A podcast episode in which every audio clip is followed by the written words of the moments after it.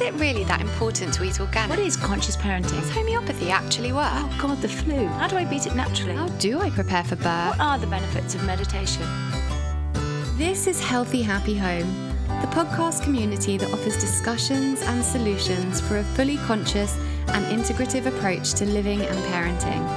We will explore and open up the topics of natural health and well-being, holistic parenting, consciousness, and work-life balance to empower you to live your healthiest, happiest life.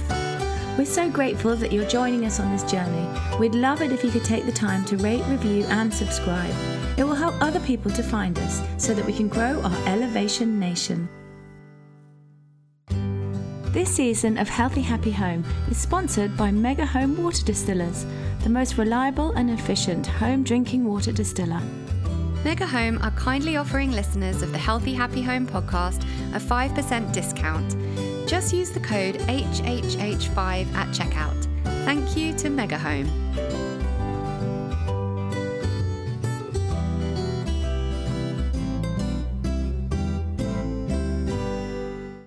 Looking for a wellness break in the UK? Well, you're in the right place. At Retreat Life, we take small groups on exclusive escapes to focus on well-being, fitness and health. Relax, reconnect and re-energize on one of our empowering retreats, all located in unique locations within the natural beauty of the British countryside. For more info, go to www.retreatlife.co.uk. Welcome to Healthy Happy Home, and thank you so much for listening. So as we record this, we're in the midst of the COVID-19 crisis, and right now we're at the end of our third week of lockdown, and because of that, we have chosen topics which we feel people might need guidance on, particularly right now, with guests who are all experts in their field, but the topics that we've chosen will also be relevant for once this is over, so in case you're listening to this since life has resumed. Of course, it means we're recording remotely, so sorry if there's an odd technical problem and the sound's not quite perfect. We're doing our best. So with that, today's guest is Dr. Gowri Motha. Dr. Motha is a London-based childbirth pioneer who has prepared mothers and fathers to have gentle births. As part of her quest to help mothers look forward to giving birth, she introduced water births to the NHS in the 1980s and was the first doctor to conduct a documented water birth within a London NHS hospital. Gowri and her close-knit team of complementary practitioners are dedicated to guiding mothers throughout their pregnancy by offering a programme of classes, key treatments and dietary guidelines during pregnancy all the way to birth. Dr. Motha's acclaimed book, The Gentle Birth Method, was published in 2004 and was written so that all mothers all over the world could experience the benefits of gentle birth. The Gentle Birth Method book has an enthusiastic following here in the UK and in several countries worldwide. Dr. Motha's follow-up book, The Gentle First Year, was published in 2006. So we're so grateful to you for joining us today, and like we said in the bio, we want this episode to be relevant for what we're going to call peacetime too, but right now women are really struggling, and at the best of times, informed choice and support for birthing mothers is something we have to campaign and fight for, but right now women are losing all of that. So can you just tell us what's actually going on out there for birthing mothers right now? Well, pretty much the same really, except that all the carers will be wearing protective gear, masks and if possible shields and gloves, and fully gowned up for every mother. And the only sad thing is that the mother is only allowed one attendant at the birth. And sometimes some mothers like to take another birth attendant with them for extra birth support. Could be a mother or a sister or another birth supporter. So that is denied them at the moment. And in this case, the father or whoever she chooses to take, one attendant, is called upon to be the main source of emotional support and physical comfort. Because sometimes the midwives are also extremely busy and they may have to be doing other tasks to cope with the workload at this particular time, because apparently some of the health authorities have withdrawn the home birthing support. So home births have not been actually been available to a lot of mothers in North London. So they're all coming to the hospital. So there needs to be a lot more, you know, midwives in the hospital itself to take care of the workload. So, I mean, I'd really like to say that the important toolkit that the mother needs to have when she goes into the birthing room, especially now, would be her mind, her self-hypnosis and her mind. And that's a major part of my work, is to teach mothers how to relax during pregnancy and to kind of project their mind forward into the 40th week of their pregnancy when they're actually going to give birth. And I have several birth rehearsals, which on my website, and also I have a bank of visualizations actually, with all sorts of different visualizations about how the father can support, how the mother can bond with the baby, how the mother can actually ask and request the baby to do certain things like get into the correct position, initiate your birthing process on time. And all of this awareness is coming because there's a significant body of research being done by lots of psychologists, especially in America. And they have actually identified that during the birthing process, even the father's oxytocin levels match the mother's oxytocin levels. And this is an incredibly wonderful piece of research. So in lots of ways, it would be just perfect for the partner or the father of the baby to actually accompany the mother, because the partner is actually surging with the oxytocin in the same way that the mother is surging. So in a very beautiful way, the partner can identify and relate to what the mother is going through. So that's a wonderful thing. All the way through pregnancy, and especially in the early labor and throughout active labor. So it makes sense that the father is an active participant also of the birthing process. And this has not really been published, but I firmly believe that the baby also releases the surges of oxytocin, just like the mother does. So that is amazing, because in my visualization scripts, I've often written that the baby releases something what I refer to as a pre-oxytocin. It goes into the mother's blood circulation, goes into her whole, you know, hormonal axis and into her hypothalamus and pituitary gland, and informs the important organs within the brain, hypothalamus, pituitary gland, and so on, to begin to pulse and release oxytocin, maternal oxytocin, to make the uterus work in a beautiful, wonderful, coordinate fashion. Coordinate means as the top of the uterus surges down, the cervix is programmed internally to dilate at the same time. So the top of the uterus goes down and the cervix is programmed to go outwards and upwards, therefore making the cervix rapidly dilate. These concepts are introduced to the partners. And because we believe that the baby in the womb is a sentient, very important part of the birthing process, is not a passive passenger, but an active participant. So all the way through the pregnancy, because we know that the babies have got a pre-birth learning capacity in the womb. So we are teaching the babies while they're in the womb, this is what their physiology will be doing. And therefore we inform the baby that you are an active participant. So we prepare the mother in this way all the way through the pregnancy with the scripts. And all the couples who enroll onto my classes, they're all sent my MP3s. And I've got a couple of MP3s which I'm very fond of, because people who, I mean, mothers who listen to it have got good results, because it really puts them into a trance. And in the trance state, we educate the inner mind. And when we educate the inner mind, there's a neural pathway which is formed from the brain to the physical structures of the body. First of all, to the hypothalamus, pituitary gland, then to the uterus, the pacemakers of the uterus, uterine muscle, and the cervix, and of course the baby. And we keep giving wonderful suggestions to the mother all the way through, that the baby is preparing the birthing spaces all the way through. And so we give little messages to the baby saying, thank you. Can you release more and more relaxin as you go along? So this happens and happens and happens. So on the day of the birth, the mother and the baby are really communicating about the process of birth, how the surges are going to start, how the baby will make his or her way down, how the little cranium will flex in the correct way, in the optimal fetal position, and keep going down. And then we visualize and inform the pelvic muscles through the mother's own imagination, you know, to let the pelvic muscles become softer and softer all the way through to the birth.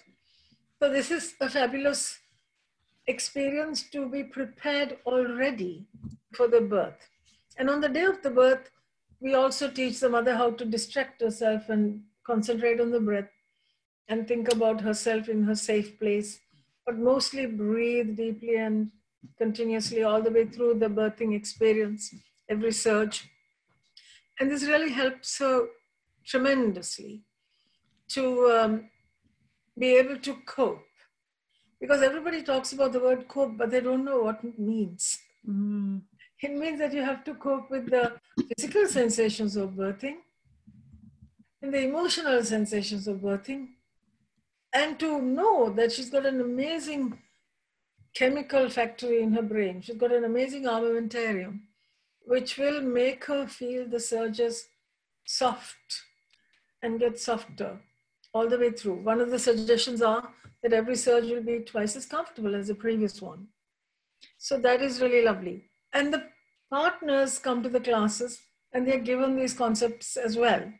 Mm. And one of the most important things I tell the partners is that their voice is the most powerful instrument there in the room. So every positive word or phrases that the partner uses is so powerful, and it just activates the mother's mind, endorphin release, hormonal releases, all completely instantly. And I've been at so many births where fathers just keep whispering to the mothers all the lovely things they want to hear. And this is also a training program. In our classes, we teach the fathers how to use positive language. Everything always positive and encouraging and opening. And it's a training, actually. And the same sort of language should be hopefully used by the other carers as well, like midwives and so on. So slowly, slowly, we're encouraging a universal consciousness about this use of language as a very powerful tool to calm the mother down. So let's have the scenario that in this present day, when you have hospitals are crowded and the mother goes in labor, she may or may not have her partner, could be somebody else, but all she has to remember is that she's got the tools within herself. And if there's another physical person beside her, that's great, because they can fetch her a sip of water or give her a little back rub or just massage her feet or just stroke her face just to keep her calm. Even if the person is not exactly skilled, the mother needs to know that she's already prepared. She's skilled within herself. And that is my preparation program. And I think the preparation has to start quite early on in pregnancy and builds up in layers, confidence layers, all the way through. And by the time she's 38, 39, 40 weeks, she should be so sure that her body is ready for birthing. And that's the main part of my work, really. It's amazing. It's amazing. And when you talk about the surges of, is that of the oxytocin or is that of the contractions? Both. Okay. Yeah. Are you using that as another word for contractions? Pardon? Are you using that as another word for contractions? Yes. In hypnobirthing language, it's replaced with the word, contractions are replaced by the word surges. That's what I used in my labors. Surges. Actually, that's nice. So that's the oxytocin surge. It's nicer than contraction. Contraction's not a great word, actually, is it? Well, you know, whatever it is, you know. But, you know, we tell mothers to reframe whatever words are spoken to them. Mm. For instance, if the midwife comes and says, "How are your contractions?" we tell the mothers to automatically reframe in their minds, surges. Yeah. Yeah, clever. So I mean, the thing is, between you and me and all pregnant mothers who are listening, there can be moments when the mother feels that, oh, I can't do this anymore. And then she has to get to her second wind, you know.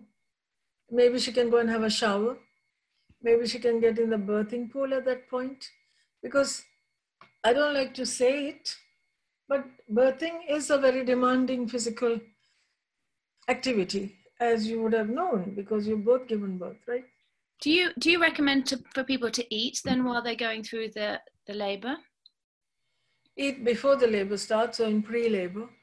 Yeah, but not during the pre-labor. They can have little things like they can have a soup or they can have chocolate. Yeah. Snacks to keep the energy up. Little sips of chamomile tea with some honey in it or something, just to get energy. But between you and me, during every surge, the body releases adrenaline along with endorphins. And adrenaline doesn't permit the stomach to digest food. So it's better not to eat. But I have had mothers who's got, during the labor, wanted a 3-course meal and they ate it too. Yeah. Yeah. They did really well. What I'm talking about, mostly first-time mothers, that's the kind of population who comes to see me. They're quite sensitive and they're quite, unaware of what their bodies will feel like during birthing. So I say have the light foods, Yeah. But in early labor, if the surges are just coming every 10 minutes or every 15 minutes, have something. You can have eggs and whatever, or you can have porridge. I quite like to advise porridge because it's a sticky thing and it stays in the stomach and has got a satiety value for a while, Mm. So at the moment, you mentioned home births. I have a few friends and a couple of clients who were meant to have home births and now can't. What would you be advising these women and how would you put their minds at ease if they were coming to you? Because it's really when you kind of create this birth plan and you're near to the end and you had prepared your home and you've got all these things and this idea in your head. And then, the whole reason women choose a home birth is because it just seems like you're going to be in your own environment. It's going to be calmer. And now all of a sudden you're thrust into a hospital. Yeah, I mean, I don't want to say anything, but even if you're going to have a hospital birth, all the midwives say stay at home for as long as you can. Yeah. So that means you can stay at home till you're almost fully dilated. Mm-hmm. So you're birthing most of the time at home.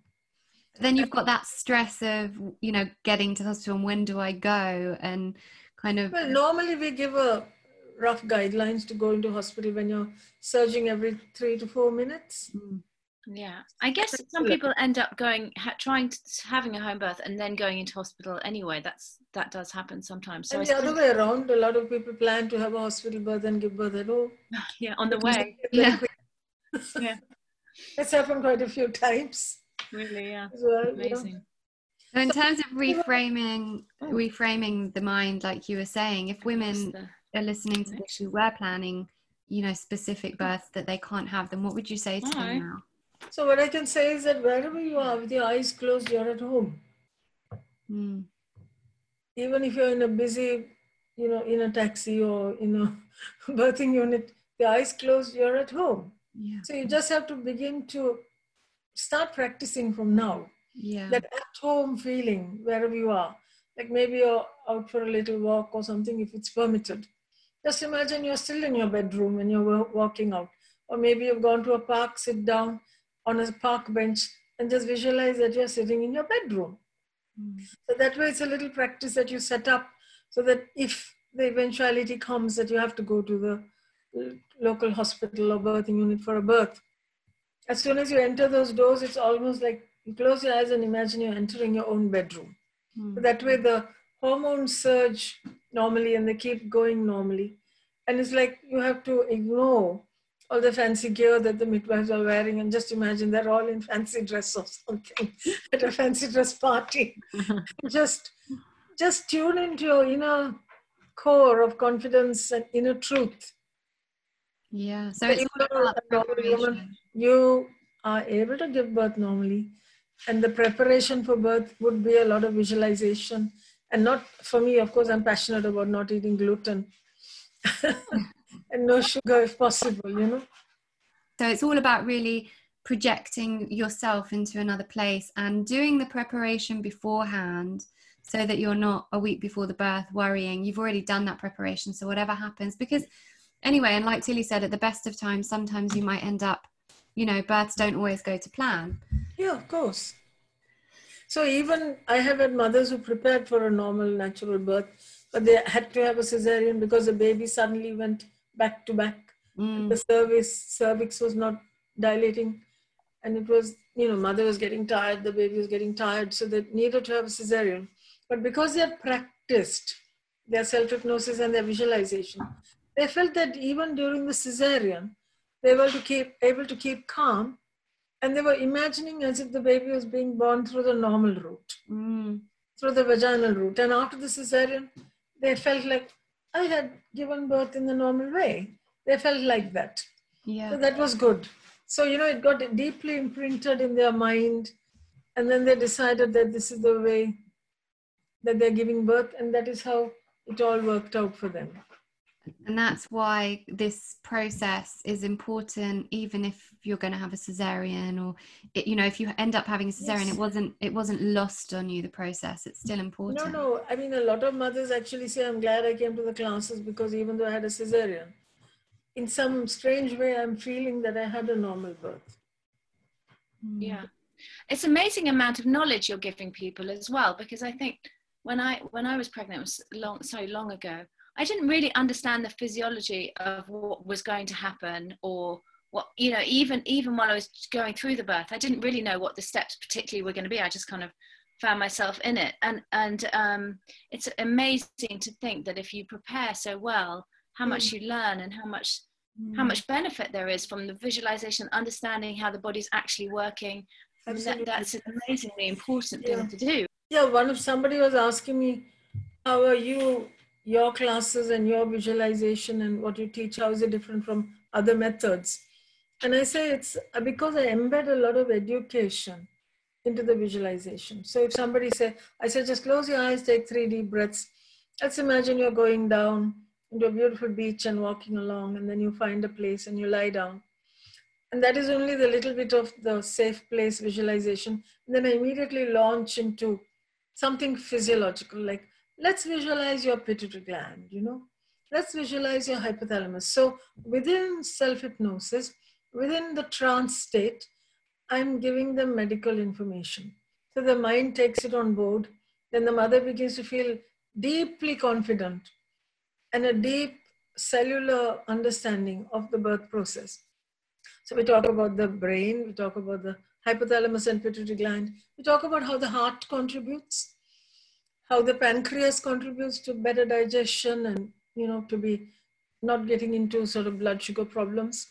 And then we talk about the actual visualization of the most important organ, the uterus, and the cervix, and how all the muscles work together and how they develop and how they work, and how afterwards they go back to their pre-pregnant shape, size, and form. And then we have a big module on the baby, the baby's consciousness, baby's feelings within the womb, and so on. So it's quite a little educational program embedded within my visualization classes. I love that you talk about the baby's consciousness and the baby's feelings, because I mean, I'm such a believer in that, firstly, and just that was why I was so passionate about having calm births and knowing, you know, through, you know, the teachers that I had at the time and your book and all this stuff that, you know, what we do now can greatly impact the baby's immune system and their emotional stability later on in life, especially for now. I think the mother staying calm, regardless of what's going to happen or these, you know, changes in guidelines. So I think that's really important point to note now, is that however stressful it is and however difficult, because I can only imagine, my sister's actually at the moment pregnant with twins, right? And she lives in Israel, so she's not even with us, so it's very difficult time. She's not due until July, but so we're hoping things improve, but either way, you know, I know how anxious pregnant women are right now. So I think that piece of information is key to understanding that no matter what's going on, we have to stay calm. We have to keep doing the work, doing the visualization, doing the hypnosis and, you know, yoga and meditation, whatever it is, calm, because doesn't, the baby's not going to know whether you're at home or whether you're in hospital. The baby's going to know how calm you were. Yeah. And what the mother feels all the way through the pregnancy also. Yeah. You know, builds on the baby's mind-body set, you know. In Ayurveda, there's a whole section on the science of pregnancy and birthing. And it's a very well-known fact that the mothers are shielded from any frightening information, you know. Mm. Like, you know, they don't tell the pregnant mother that somebody has passed away or something. Mm. They just keep them safe and sound, you know, from they cocoon them, as it were, from shocking news. Yes, it's difficult to do that at the moment. I was just going to say that you were talking about people losing family members when they're pregnant, and actually, sadly, my mother-in-law died when Lola was, she was about 7 months even. And you were pregnant with her 7 months. Oh yeah, so I was 7 months into the pregnancy. Yeah. Sorry, she wasn't 7 months old, yeah. I was 7 months into the pregnancy when my mother-in-law died, and it was very unexpected, and it was so tragic. But we didn't know the sex, whether she was going to be a boy or a girl. And I just remember after when I was having the cesarean and it was all a bit hectic, like when they said, it's a girl, I was just like, yes, oh my God, that's like the best news, you know, you lose one female in the family and then another one has come in at the same time. It was kind of... it was kind of quite special in a way. Yeah. Amazing. Yeah. Yeah. So what would you say at the moment for women who, because I know another issue, and probably it comes back to what you've said, is that it's the mind, but I know a big issue for women right now is they plan on having their partner and a doula. And it's very difficult to then, you know, your doula has been the one with you through birth and through the pregnancy and has prepared you, you know, someone like you offering the information and the practical physical stuff, the massages, the, you know, all the kind of hypnosis talk. It's a difficult thing to have to be able to process. Well, we can do this way. I mean, like what I said, the birth support comes to your house and assists you all the way till you're surging every 3 minutes. Mm. And then the partner takes you into the hospital for the last bit. Yeah. So that's fine. Yeah, that's a good idea. So you can have the doula at home. Oh. And then... either take the doula or take your husband. Yeah. The problem is though, because a friend of mine and you know, Danny, who we spoke to, we had on season 1, she's a doula, and she wasn't able to go to the birth of one of my clients because she had symptoms herself. So hopefully on the whole, and even if people do it over Zoom or, you know, there are options. I suppose if you prepared a lot as well, because the pregnancy is, it's quite a long time, really. So if you have done this preparation that you guys are, you know, highlighting the importance of it, then hopefully people are. So what if someone's pregnant and it has only a few months to go and hasn't thought of doing any of this hypnobirthing? I mean, to be honest, I've had women who come to me with only 2 weeks to go. Really? Yeah. Because they suddenly found out about me from a friend or something. Yeah. Okay, we're going to do a rapid fix. So you got to, from this moment, not eat any gluten, no sugar, go really quite strict, eat 3 times a day, eat about 2,000 calories a day, but nothing sticky, even oats I don't like. So then I said, now we're going to do the oiling for the vagina, the stretching of the vagina. And we do it very energetically for 2 weeks. And they have great births. Really? And I asked them to listen to my tapes or whatever, twice a day, once in the morning, once at night. And because I get a lot of enthusiasm, because I've only got 2 weeks to go, they really want to put their full energy into it.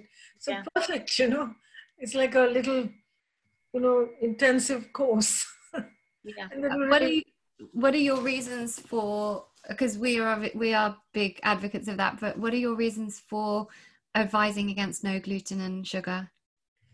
Well, because gluten has got, I mean, wheat and lots of other things like rye and oats and barley, they do have a high content of gluten.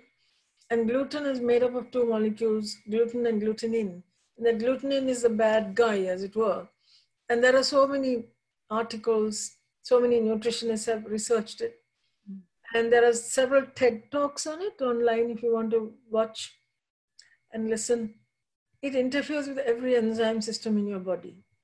So I'm advocating gluten-free diet, not only for pregnant mothers, for people who want to get pregnant, postnatal mothers, for people like myself who are in the old age group who want to have more physical mobility and more freedom in the joints and muscles.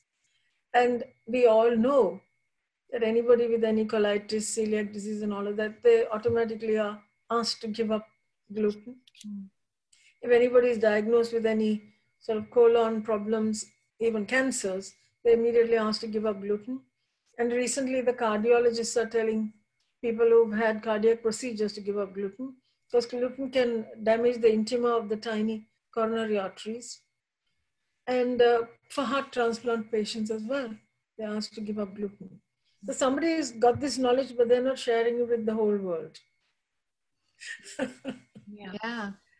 Because it's a food board, you know, the big chaps up there, the food conglomerates, they don't want to lose their income from wheat.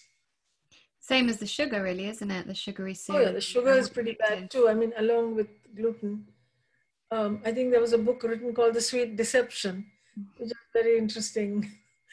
And in the old days, sugar was a toxin. And sometimes even now, if I take too much of sugar, I do feel dizzy and funny, you know. So that means it's not really doing me much good. Yeah. What about the odd bit of sugar? Like at the end of your pregnancy, sometimes you just want a chocolate or, you know. Well, as I say, you know, I'm allowing mothers to have 2 teaspoons or whatever they like, but good sugars, you know, things like maple syrup or honey or something, which is like a little boost, isn't it? Like if you got used to eating sugar all your life. And sometimes my mothers, very early on in my classes, they used to fight with me, you know, that, why can't I eat gluten? Why can't I do this? Why can't I do that? I said, look, 1 meal in the week, like on a Saturday or a Sunday, you eat whatever you like. You can have all the gluten, all the sugar, whatever you want. Cheat day. You feel that, I've had my bit. So then that gives you enough courage to carry on for the next week. Yeah. Now, I had a woman with twins as well who told me I can't do without my chocolate bar every day. Then I said, save it up and have it all on Sundays. And then what happened? Chocolate. In the end, you know, she couldn't even have that bar on the Sunday. No. So she was telling me afterwards, oh, you know, you're right. I can barely have half a bar on the Sunday. Yeah. So it's just a mental thing. Yeah. It's got over, you know, and she had a beautiful birth with twins. Yeah. Oh, wow. Amazing. Yeah, I mean, more and more mothers are seeking to have normal vaginal births, even with twins. So we give them the tools to be able to do that, you know.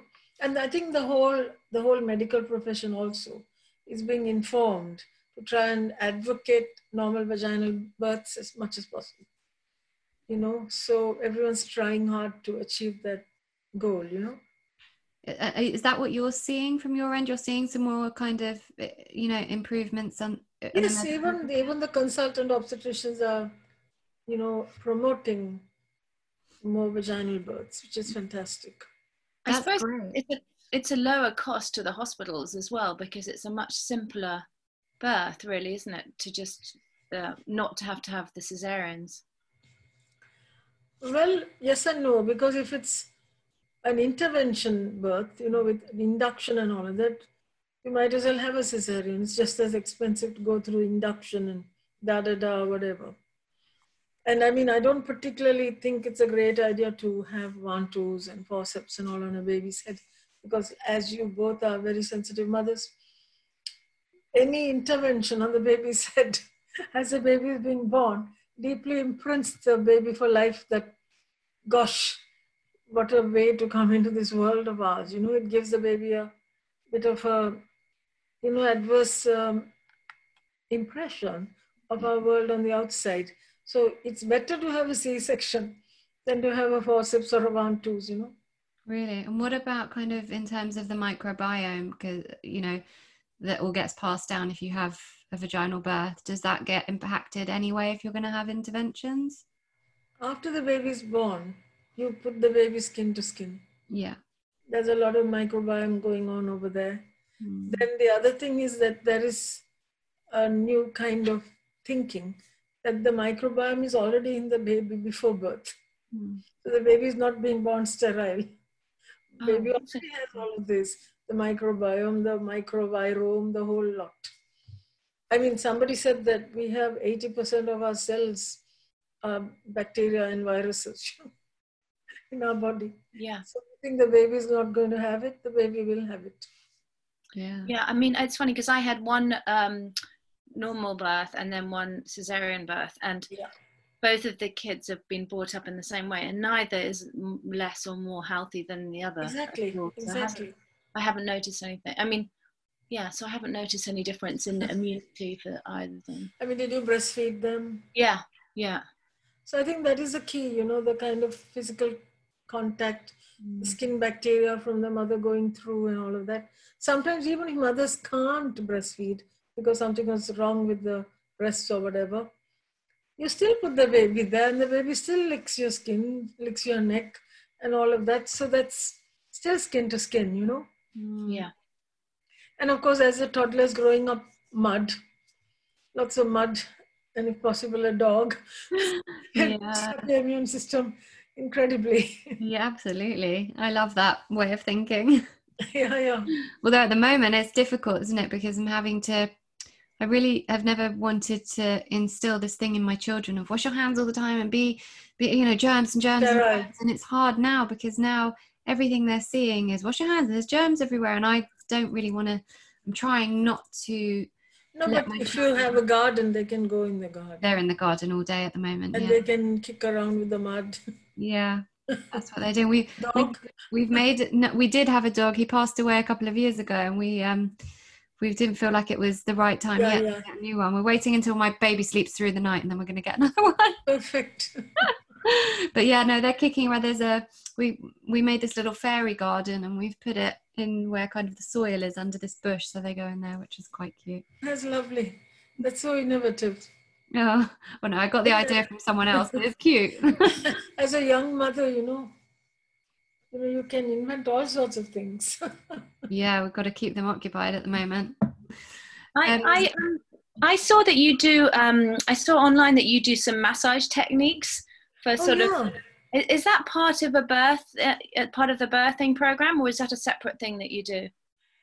No, what I did was, before I even did my first water birth, I was working with in a fertility unit and looking after lots of people who were having IVF and so on. I was part-time, and I was upset to see that a lot of people would pay a lot of money and they wouldn't get a pregnancy. So when I was working in one of my... Then I started doing water births, and then I was presenting a paper on my first 50 water births. And that was in India. I went for an international holistic health conference. And then I presented the paper, and then I met an American lady who said, I do creative healing. I said, what's that? She said, something very simple but very profound. I said, oh, can you help women get pregnant? She said, yes, we do have a treatment for that, a fertility massage, a female treatment.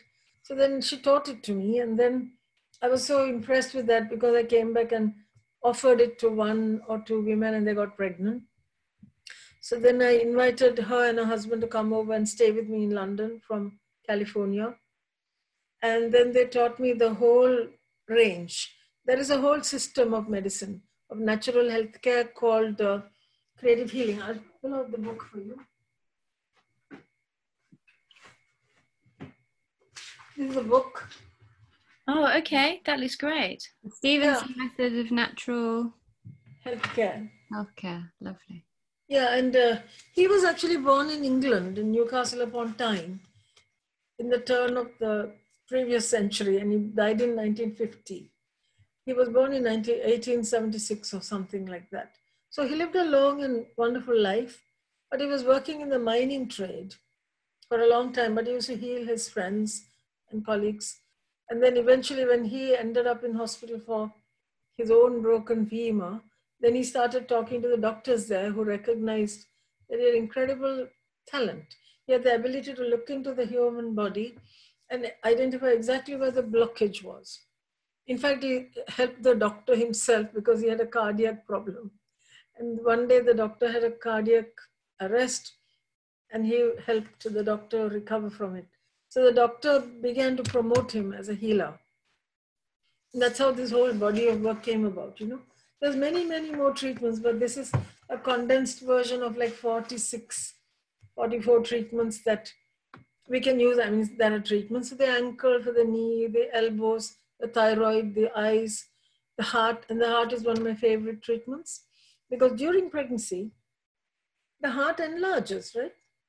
It grows. Every organ in your body grows. The heart, the pancreas, the liver, everything grows.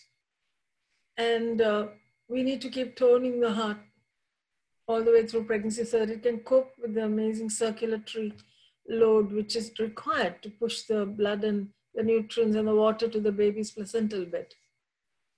So this is like for everyone. But then what I did was, because I was interested in a natural birthing program, I took some of these key treatments and I've introduced it into a birth preparation package.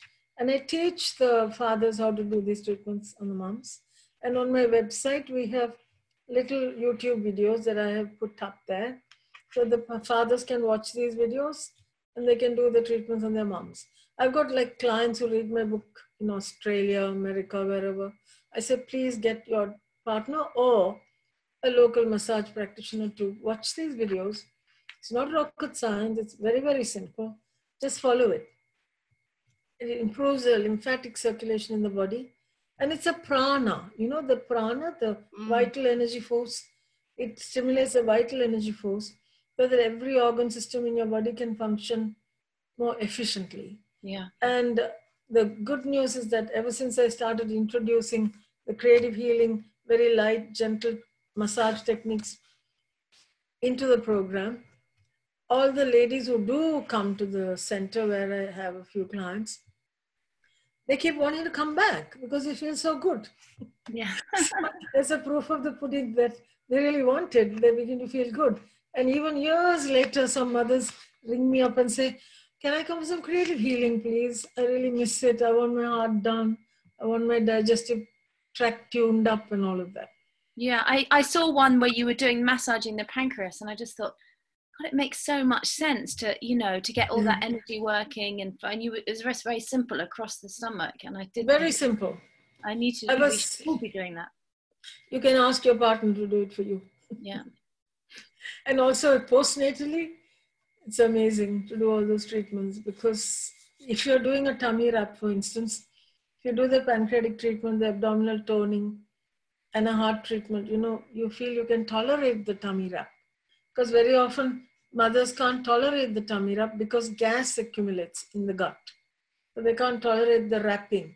But if you help the pancreas to be more efficient, then you digest your carbs and your proteins and your fats properly. But then there's no gas in the gut and you can seamlessly do the tummy wrap. Some people call it bone binding and all that fancy terms, but it's just a tummy wrap. Bringing the rib cage back, bringing the hips back. So is a lot of your stuff, it seems to be rooted in Ayurveda. Is that a conscious decision? No. What I did was, I used to go to, I mean, I have been going to India for Ayurveda for myself just to keep fit and all of that. So whenever I go, I ask the doctors there lots of questions and how Ayurveda looks after pregnant mothers and what tonics they take. And of course, I can't bring the whole lot here. So I just choose one Ayurvedic herb, some Ayurvedic oils, because the vaginal oils are very key to making sure the vagina develops that soft elasticity. It develops it normally anyway, but we're just enhancing it with the vaginal oils, the vaginal stretch techniques, and the rectal oils, because the rectum itself is a very sensitive tube. And as the baby is being born, it pushes into the rectum and can cause a lot of discomfort if we don't already pre-sedate it with the rectal oils. And that's part of Ayurveda. So whatever it takes to make a mother more comfortable, I want it in the program. For instance, I even tell mothers to use the Epino, you know, the balloon you put in the vagina and pump up. Whatever feels like a good idea, I want the mothers to do it so that they don't have to struggle. And what kind of oils are you using for the vaginal and the... Vagina. I mean, to be honest, you can use olive oil if you want. But I basically followed the research of one of the female gynecologists in Trivandrum in Kerala. And she used this formula called Danvantram. So I have it specially made for me in a special pharmacy so that I know that it's pure and good and extra good and everything. So we bring those little bottles and I tell my mothers to use the oil in their vagina with little cotton things that they make themselves, not tampons. Little cotton tampon-like things that they make, like little wontons. And those videos are also on my website, yeah. How to make it. So the other day I was talking to some Indian doctors, some Nepalese doctors actually. And I told them, you have the oil in India, just get it, use it, you know? Yeah. Because you can prevent so much of vaginal trauma. Yeah, and I suppose tearing actually, because tearing is a horrible thing to happen. So this is why we need to pre-stretch. Mm. And then we tell mothers that you do not push. The NICE guidelines also informs mothers that informs the medical staff, doctors and midwives, that you don't tell the mother to push. You just encourage her to keep breathing and doing what comes naturally, you know? I learned that from my first birth. I was really fortunate to have an amazing midwife who happened to be a hypnobirthing instructor, but she was a midwife on the NHS, and when we got to the birthing centre, she was the one that was there. Perfect. But she was telling, I had a back-to-back labour with Braxton, my first. Yeah. So it was a 24-hour active labour. Yeah. And so it was, and that was what I felt afterwards, because I never felt it was traumatic. I never felt, you know, it was long, it was hard. She let you go. But no, she kept, at the end, the pushing process was very long. And that was what I felt made the process not as amazing as I had hoped it could be, because I was being told to push. So when I was pregnant with my daughter, I made the decision that I was going to have a home birth and that I was only going to push when my body felt like it was pushing itself, you know. Yeah. But going back to the oils, we've actually got the Natural Birthing Company have provided a giveaway for this episode, and they I used their oils and all their tinctures and everything in pregnancy, and they're amazing. So we've got an amazing giveaway of these oils, so hopefully we'll be able to offer them to some women, all those lovely oils. So and as I said, even normal olive oil works because it's very ancient and it's got thousands of healing ingredients. There's one thing I really wanted to emphasize. There's this big common term everybody uses called perineal massage that is working on the outside of the vagina. Mm. I feel that is not that effective as the actual vaginal stretch. Right. You know, the vaginal muscles have to stretch. Mm. Just massaging on the outside in the perineum is neither here nor there, you know. It has to be rephrased. It's a vaginal stretch. Right. That's good to know. So you're preparing those muscles to stretch out and then go back. And relax and stretch and relax. So helping them to release their fine little adhesions they may have developed. Because a lot of our mothers, they are sports women. Even if they're not sports women, they go to the gym and all of that. So there's inflammation in the pelvic muscles. So the oils release that inflammation. The stretching breaks down the fine adhesions so that during the birthing process, there's no big challenge on the vaginal muscles or the skin or the perineum. Mm. You know, this is why, you know, 16-year-olds give birth very easily because the tissues haven't had time to get all glued up and have adhesions in them, you know. Right, yeah. That's interesting, actually, yeah. So I tell my moms, in one of my visualizations, imagine that you're 16 and just call that cellular memory that you have in your tissues. Bring it back into your body. Your body remembers what it was like when you were 16. So let's make your body act and behave as if you are 16. And that's a very powerful visualization. You could be a 16-year-old trapeze artist who will find it very difficult to give birth. Yeah. Or a ballerina. Or a gymnast, but generally 16-year-olds, they don't work so hard at their bodies, you know? Yeah, it's incredibly holistic, what you do. It's amazing. I mean, there can't be many people like you Or they shouldn't walk. There are plenty of people like me. It's becoming more well known now, isn't it? But you were one of the pioneers in this country. Yeah, I myself have trained more than 100 practitioners. Have you? Wow. But they're all over the country, all over the world. They're doing these things, you know.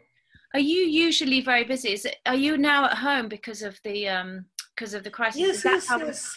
Is that how we've got you? No, I'm not that busy because I work with a very small client base. Yeah, okay. And that's how it is, you know. Yeah, so are you not teaching at the moment? You're not teaching. You've done a lot of teaching. Yes, I do teach. We'll be running some courses in June. That was scheduled to run some courses in June. I don't know whether we will be able to now. Let's hope. Yeah. And also to run an online course because there are people in Nepal who want to learn and people in other countries who want to learn. I mean, doctors and professionals and India. So teach everything online because it's a very good way of transmitting information. Yeah.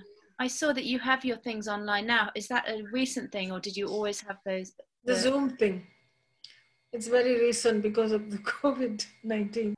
We're doing the Zoom classes on Tuesday evenings from 5:30. They do an hour of yoga and half an hour visualization. So I get to talk to all the mothers and stuff like that. And on Thursday evenings, we offer that to the Whittington Hospital mothers who enroll on the Gentle Birth Method program that we have been invited to run there. And people can if people are hearing this now and they'd like to do the Tuesday one, they can just, they have to be a client already or they can just sign up? No, they can just sign up. Great. We run them in 4-week modules and they're not expensive. It's £15 for a class. Right. And I'm teaching as well on it for half an hour and Ingrid is teaching for an hour. Okay. That's good to know. We'll put the details of that in the show notes. I mean, I think that's the way to reach many more mothers. Absolutely. Yeah. There was a question I wanted to ask in terms of, I don't like the words, you know, I don't like some of the language that some medical professionals use in birth, like failure to progress or anything. So I don't like failure or success because they're not, you know, success, you know, it insinuates that the opposite is failure. But what is, based on all your teachings with your clients, what is your, you know, quote unquote success rate? Are you seeing statistically women having better births following what you... Actually the funny thing is that I have a board in front of me on the other wall, and I got all the mothers who've given birth in the last 4 or 5 months. And I've got like, I think about 40 mothers there and 3 of them have had cesareans. Wow. Which is not bad. Yeah, that's amazing. Yeah. So that's a great, and what about interventions or, you know, were these women who mainly ended up having the births that they wanted? Well, yeah, quite a lot of them home births because I work with 2 midwives who work with me now. One of them is Debbie Linga, who was the Gentle Birth Method practitioner. For the last 25 years, she's been with me, but she recently trained to be a midwife as well. Wow. So she's been attending some of these births. So it's been good.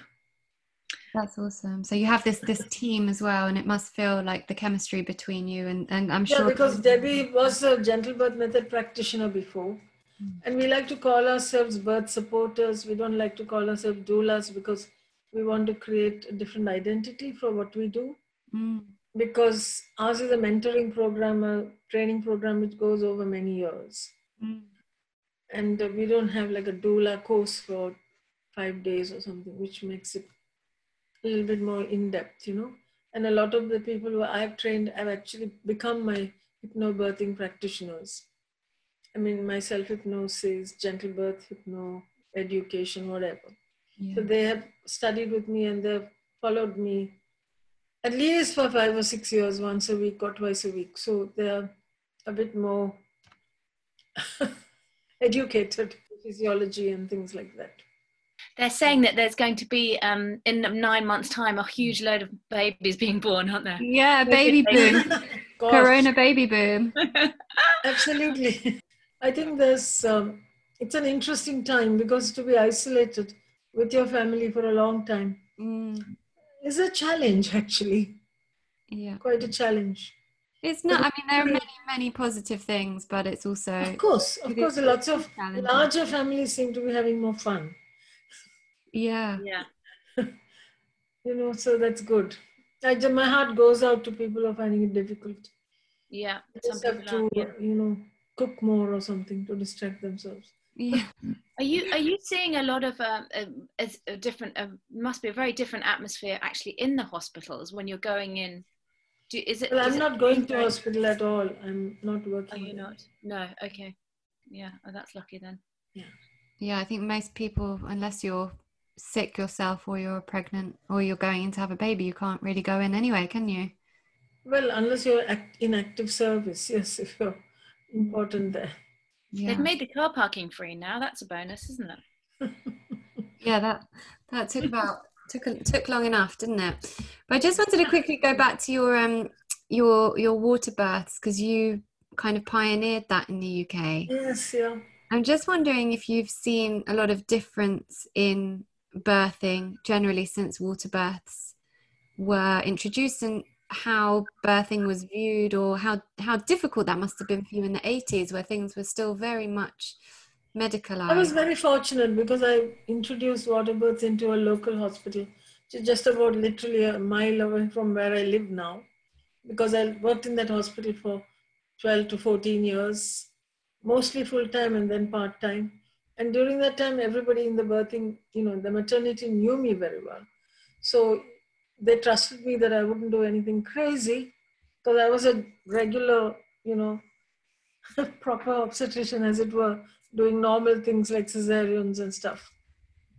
So I bought a pool and I put it there just to see. And I absolutely had all the support in the world from all my colleagues and everybody. And I learned a lot from that experience, because just putting a mother in a pool of water doesn't do it for you. Mm. You need to have a pre-mindset, you know, that this is my body, my body is going to give birth. The water is not going to make me give birth. It's my body which gives birth. The water is there just to give me some buoyancy, some comfort, more mobility, more action in the water, you know, like move and all of that, more freedom. And I remember the first time I had a water birth, it was so moving because nobody was touching her.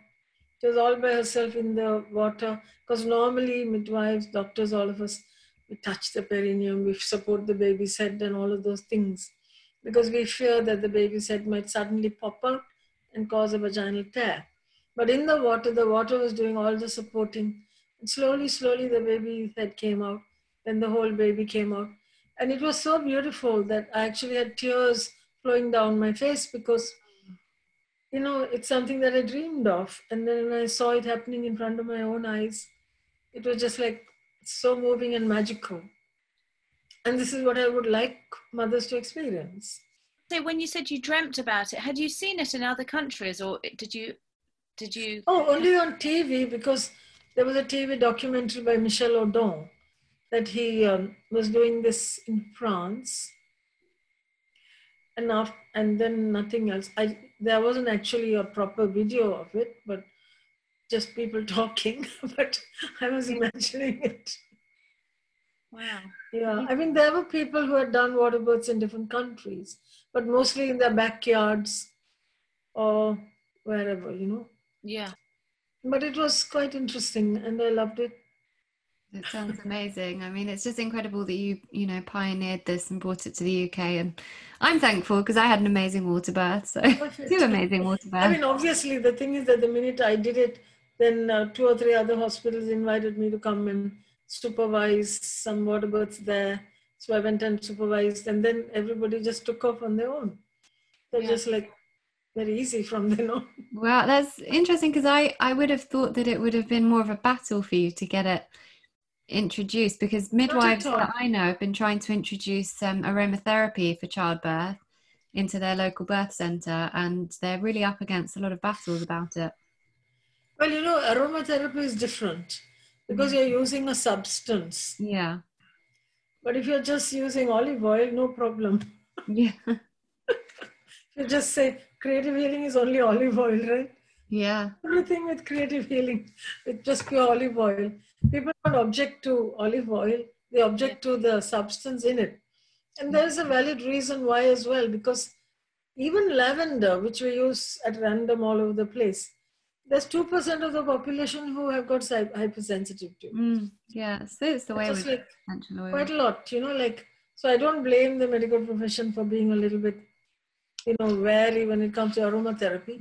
But if a mother takes in a bottle of her own aromatherapy blend, and if she asks her partner to put it on her body, no problem. Yeah. Yeah, because then you already know that the oils work for you, rather than suddenly offering oils that someone doesn't know about. Because you go somewhere and they offer you something, we don't know what the heck is in the formulation, because we know that you have to have proper gas chromatography studies on our essential oils to make sure whether they work at all for a start, whether they've got the correct constituents of all the ingredients that they're meant to have, you know. Yeah, they've got to be good quality. Gosh, you have such an amazing legacy with everything that you've done. It's incredible. No, not really. I'm certainly the tip of the iceberg. I don't know anything. You're very, very modest as well. That's the wisdom, isn't it? When you don't know everything, that's the... Well, I often have to crack my head against the wall when I'm with somebody and I'm waiting for that cervix to fully dilate, and there's a delay and a hold up, and then I have to do everything I know, like cranial and this and that. And then suddenly magic happens, you know? But I mean, on a regular basis, I have to hit my head against the wall. So I don't know everything. Very modest. I wish. So to end, I mean, we are in, you know, this, I think. Yeah, I think you've given people a lot of encouragement, but what would be your message right now to any women kind of navigating pregnancy and the thought of childbirth in the midst of this crisis? I mean, in a way, I'm very grateful that all the mothers don't have to go to work. Yeah. Because my biggest problem and fight was to try and get pregnant mothers to stop working when they're about 32 weeks or 34 weeks. Because they need to move from the male-oriented work field, like some of them are in banks, they're lawyers, they're whatever, you know, big, you know, investment bankers and all of that. So they have to switch from that testosterone world to a more oxytocin world, to a more female world.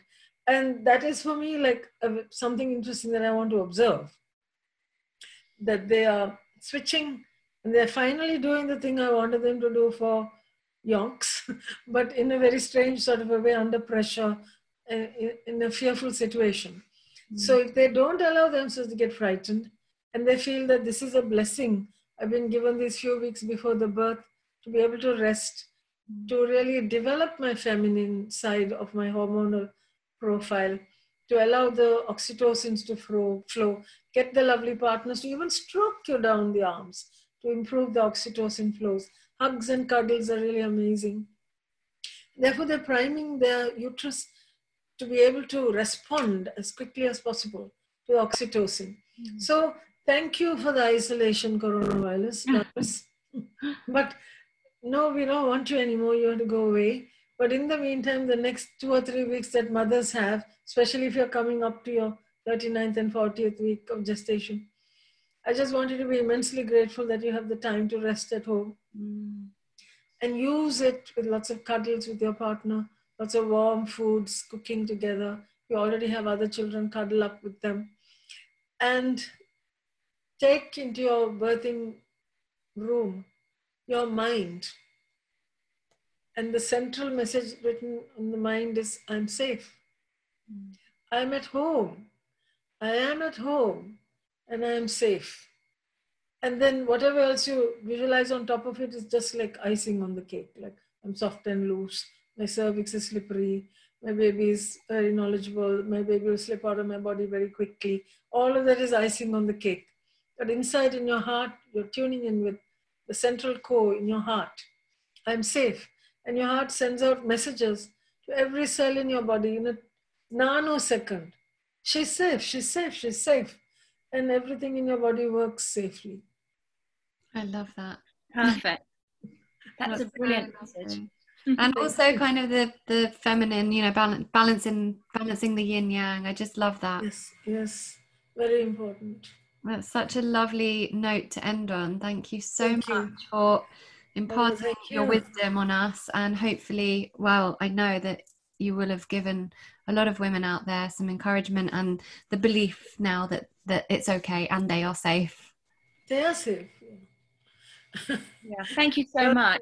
With love. Thank you for sharing. Everybody, love to everybody. Thank you, Gowri, so much. Thank you. Good night. Good night. Bye. Bye. Bye. Bye. We really hope you enjoyed this episode of Healthy Happy Home. We're so grateful to every single one of you who chooses to press play. Please connect with us over on Instagram at Healthy Happy Home Podcast. We have a heap of amazing giveaways and discounts, and remember to use the hashtag Elevation Nation. And if you enjoy our show, why not tell your fellow elevators about us, or people who you think could benefit from each episode message. Rating, reviewing and subscribing to Healthy Happy Home will also help other people to find us, so that we can grow our Elevation Nation. Thank you to Mega Home Water Distillers for sponsoring this season of Healthy Happy Home. Head over to megahome-distillers.co.uk to learn more about the most reliable and efficient home drinking water distiller on the market, and to benefit from a 5% discount as a listener of Healthy Happy Home by using the code HHH5 at checkout. Thank you to Mega Home.